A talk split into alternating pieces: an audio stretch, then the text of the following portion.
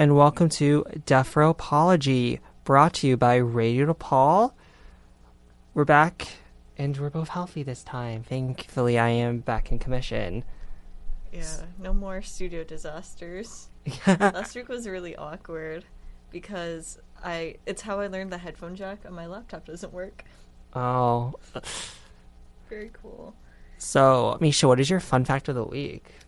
Um, my fun fact for this week is that last night, well, yesterday I was on campus for 10 hours, but I got to go to a guest lecture about space archaeology, which was a lot of fun. Mm. My fun fact of the week is I'm going back to Japan this summer, and I'm trying to figure out like an itinerary because I'm taking my two, um, my teenage nephew and niece with me. So I'm trying to figure out stuff to keep them occupied without going, uh, making myself bankrupt, like Monopoly. So figuring that out slowly but surely. So this episode, we're going to be talking about the topic of organ donation, which we've kind of talked about before, but not in great detail. So this is going to be a more in-depth episode on that subject. So first, we're going to start on the quick history on organ donation. Yeah. And so, in an article from the United Network for Organ Sharing, or UNOS, they have a little timeline on their website starting in 1954 with the first successful kidney transplant. Uh, 12 years later, in 1966, they had the first simultaneous kidney and pancreas transplant, so two organs at a time. 1967, that next year, saw the first successful liver, liver transplant.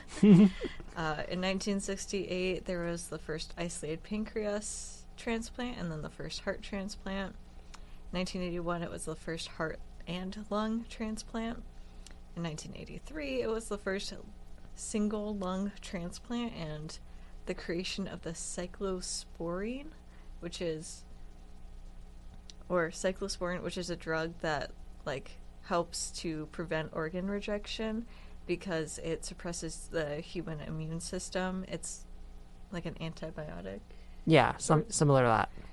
Yeah, and then in 1984, we saw the National Organ Transplant Act, or NOTA, um, and it addressed organ shortages and made the Organ Procurement and Transplantation Network. In 1984, we had the first double lung transplant, and also, by the way, when we say first, these are all first successful. So in 1987 was the first intestinal transplant, and the UNOS began collecting donor and recipient medical data.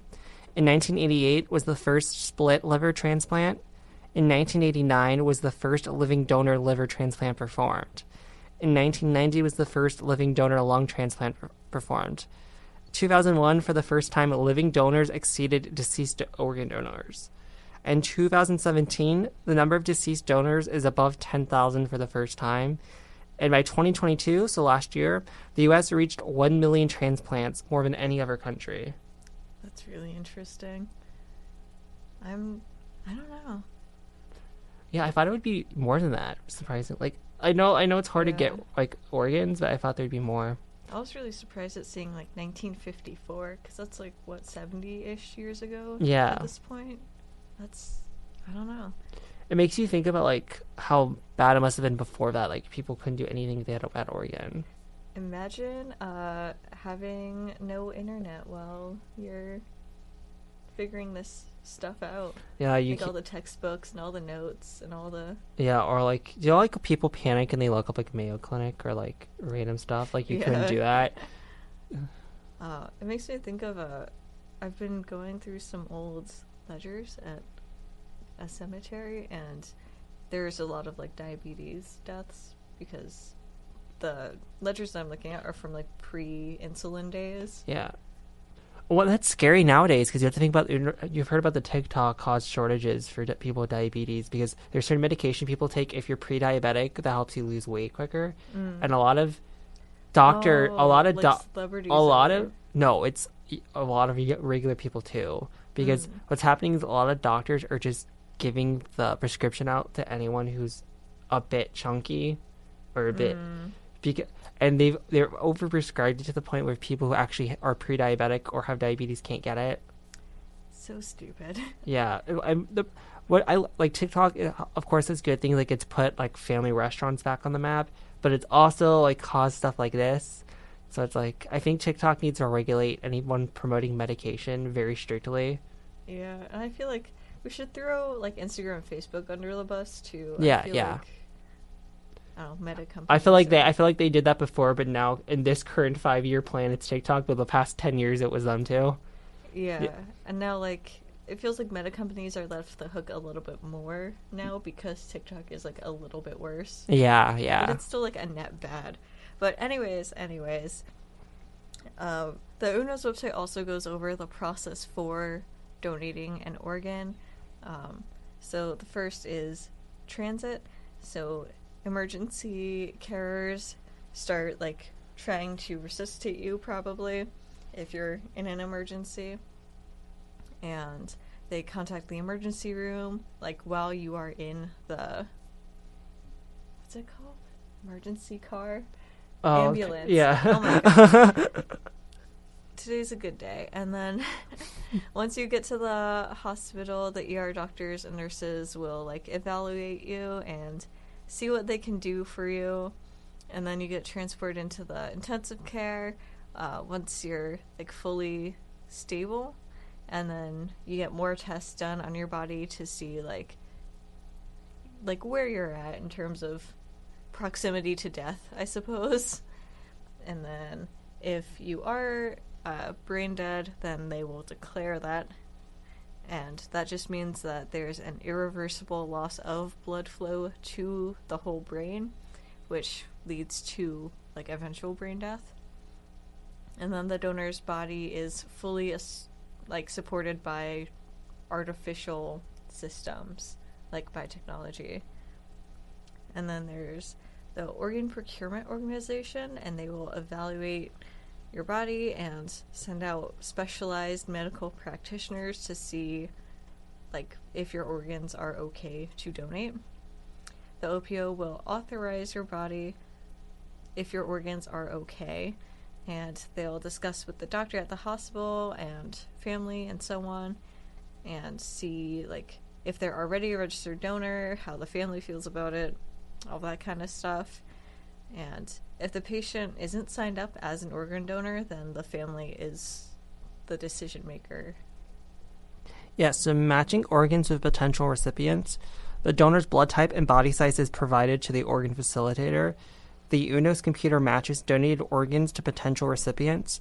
This, this, the recipient selection is based off of blood type, body size, medical urgency, and the amount of time they have spent on the waiting list. It's also regional focused. So, like, if you live in a re- like, if you're the first person in the region, then you're gonna get the organ.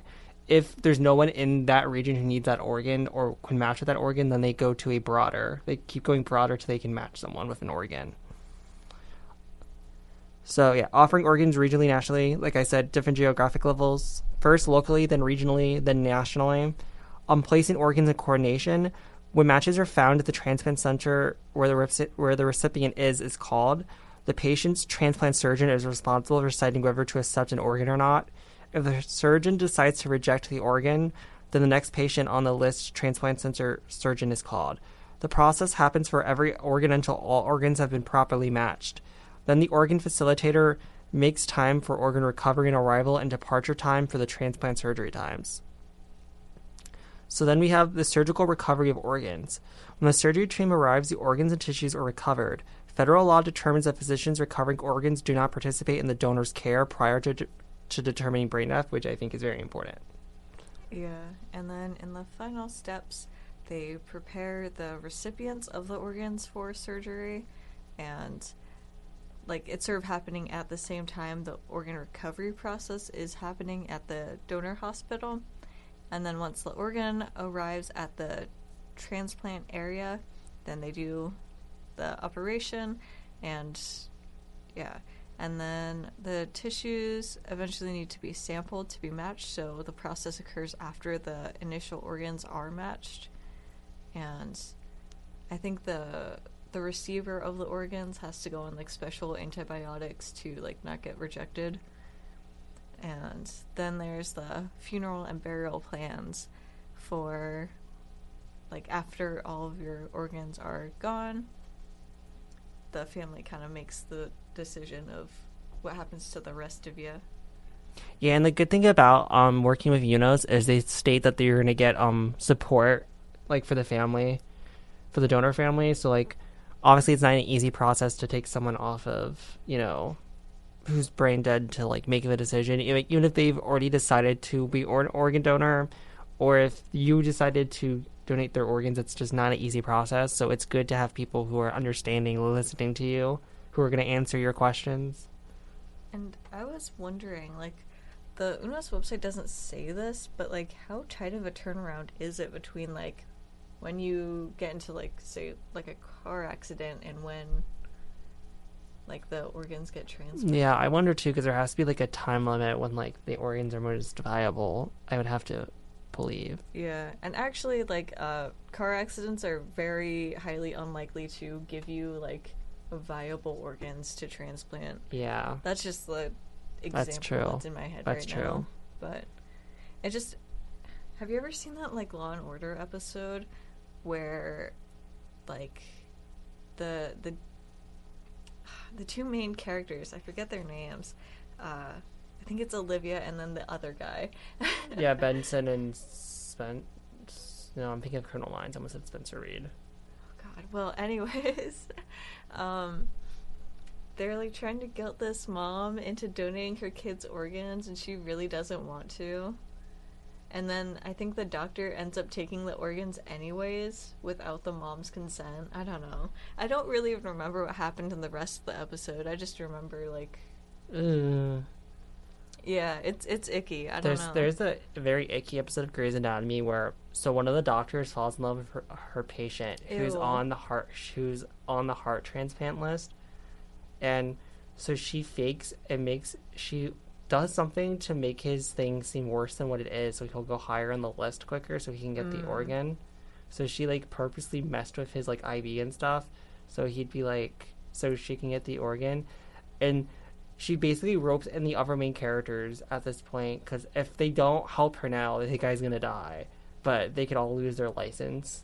And it's like their best friend, and they're all just like so mad at her. like, oh, I thought I thought that was gonna end with like a no, he died. do you think You know what the worst part is? He dies anyway. Like she did all that, and he died anyway. And she basically wasted someone's organ. Like who could have gotten the organ? cool. I was like, great. She's she's a terrible character. I'm never watching that show. It's like 17 seasons. Like it isn't. Absolutely not. It's like walk, Walking Dead. The only Like it'll just never. The only thing die. you need to watch is the only quote you need to know from that show is on the first episode. There's a girl who's Chinese, and so she runs to the one Asian resident, and she's like, "Can you help me translate, please?" She's been here for hours. She said, "I'm Korean," and she walks away from her. It was so, it was so funny. Uh, so that's we're at the halfway mark of the episode. We're gonna be playing an ad, and your song of the week is "Night Changes" by One Direction, which I know Misha really appreciates. Um, so yeah, you'll hear back from us soon. It's radio, so you can't. And we're back. I know you missed our voices already. so now we'll be talking about. Ooh, I lost my place. How to sign up to donate Ah, organs. That sounds right. So, if you live in Illinois, you can sign up for the Illinois Organ and Tissue Donor Registry. So, if you're interested in becoming an organ donor in Illinois, you can visit the Illinois Secretary of State website and fill out the o- organ donor form, or you can vo- visit your local Secretary of State office, which is how I did it. So, when I got my state ID, one of the things on the list is you can check if you want to be an organ donor, and then it shows up on your state ID, which also would show up on your driver's license. I'm like 95% sure. It does. Okay. Yeah. Uh, or you can call this number. I'm gonna read it slow in case you want to write this down. One eight zero zero two one zero two one zero six. I'll repeat it one more time. One eight zero zero two one zero two one zero six. Fancy. um, if you live in Iowa, um, they're going to ask you when you are getting your like driving permit or your driver's license or a state issued ID. Um, if that catches you off guard because you are a little little 14 and a half year old getting your license, then you can sign up uh, on iowadonornetwork.org And I also know, like, if you go to the Iowa.gov website, you have to click around like a ton, but eventually you'll get to. Yeah, I couldn't find it. That's why I didn't have anything when I wrote the script. I, w- I went through it. I was trying to find like the Iowa Secretary of State, and literally nothing was popping up. I was like, oh my god, why is this such a struggle? But yeah, I I said yes when I got mine, and I have the little heart on my license. I really like it. I think it's cute. I think you should say yes just for the little heart, to be honest. Yeah. The only thing that was weird is like that I've noticed is it didn't have like on the I think it was the Iowa or Illinois form, and like it just it just assumed you were donating every single organ. Like it didn't like have like a thing about like what you felt comfortable with. It was like, oh, you agreed to Oh. donating all of this. I was like, um, well, maybe that you can go over that with my doctor, with my uh first person, but like like uh, Yeah. we'll see. I know with some papers they'll have like a specific designation for donating your eyes because some people feel some type of way about that. I think that would be really cool. I want somebody to like mess with my eyes. That sounds fun. So this is the thing. Like I know I'm gonna be brain dead or dead, but like one of my biggest things in scary movies is anything coming near my eye, like in a horror Mm. movie. So like I'm just imagining if I'm brain dead and I somehow woke up during the surgery and there's something near my eye, Mm. I would cry and scream at the same time. But if you're in any other state, there are like local networks. Probably your state government website is the best option. yeah. So So this is like this one I had a lot of fun writing about is the organ registration rates. So the number this is the number of adults registered as organ donors. So and this is by COERF in 2019. So the top five states as of 2019 were Montana at 93% of adults are organ donors, Alaska at 92, Washington at 89, Oregon at 79, and Utah at 78. Utah? I guess there's a lot of Mormons who believe in donating. Whoa! I thought that was like against their their stuff. No, I think you're thinking Jehovah. Probably. It's Jehovah, I'm pretty sure. Huh. Iowa ranks eighth, tied with um with a rate of seventy two percent. It's tied with Alabama. Illinois is ranked thirty first, which is gross, and it is ranked with Vermont, tied at sixty percent. Mm. I wonder why that is. I think it's because there's a lot of people who are in Illinois who might be. I don't know if it's counting undocumented people as well. Like I don't know, mm-hmm. like because if you're in a major like people places in more major cities have more undocumented people, true. or they also have more like more like communities who may not trust hospitals. Like it's Yeah, I feel like like in Montana, there just aren't that many Montanans in general, yeah. so it is easier to like hit a higher number. And I just I don't know how homogenous Well- Montana is, but that's not the focus of this episode. Yeah. Oh, I didn't get. So there is an argument. By the way, so sorry. There's been a push to make the donor process geographically equitable. Currently, each organ procurement, sorry, organ procurement organization covers a certain geographic area, and the organ it gets to go to is by the people in that area. So, who's at the top of the list for certain organs? Many states have low registration rates, so there has been complaints that that is an equitable process. However, arguments is that so usually rural areas have higher registration rates. The rural senators have been arguing that they have a less equitable healthcare system in general compared to more urban states, and that if you took away their organ rights, then the, their already bad healthcare system would collapse. Like the only thing that's really keeping their healthcare system is they have the organs. So taking away their organs would really put a dent in their healthcare. So it's, which is why I think we need universal healthcare. But you know, that would be equitable for everyone. But maybe that's just me. And this I, I know I'm like derailing a little bit, but I looked it up. Um, Montana is 85% fully white, and Iowa is 84% fully white. I don't know what it is for Illinois, but it's just from the census quick facts. Let's see. Uh, Illinois is 60%. So like a full 20, 24, 25. Mm. Wait. Yeah.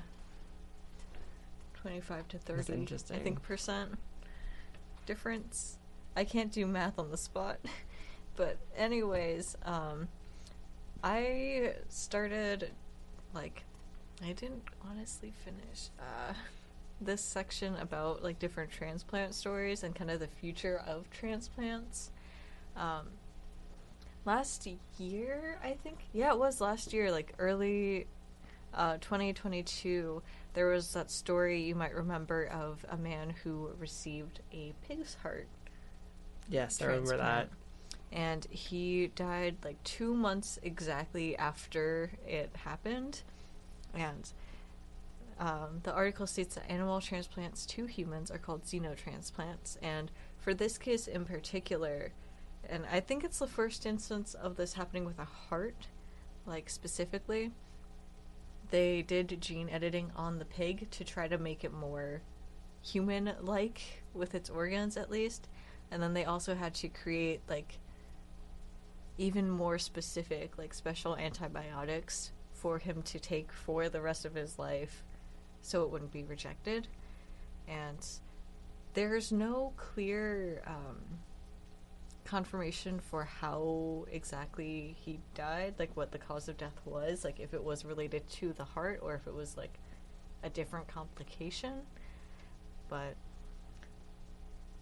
I think that that's interesting as like there there is potential there. Yeah, I, I remember one of the things was like because they, I think those like uh, organs get infected easier just because of the different species. Is I remember reading one of the articles. Yeah, and then another thing that happened last year was an article from Stanford was posted and you guys should probably just read the article for yourself because it's fascinating. But they're doing research into using stem cells to develop organs for transplanting specifically, like lab grown organs. Um, and so, what they're doing so far is working with chimpanzees.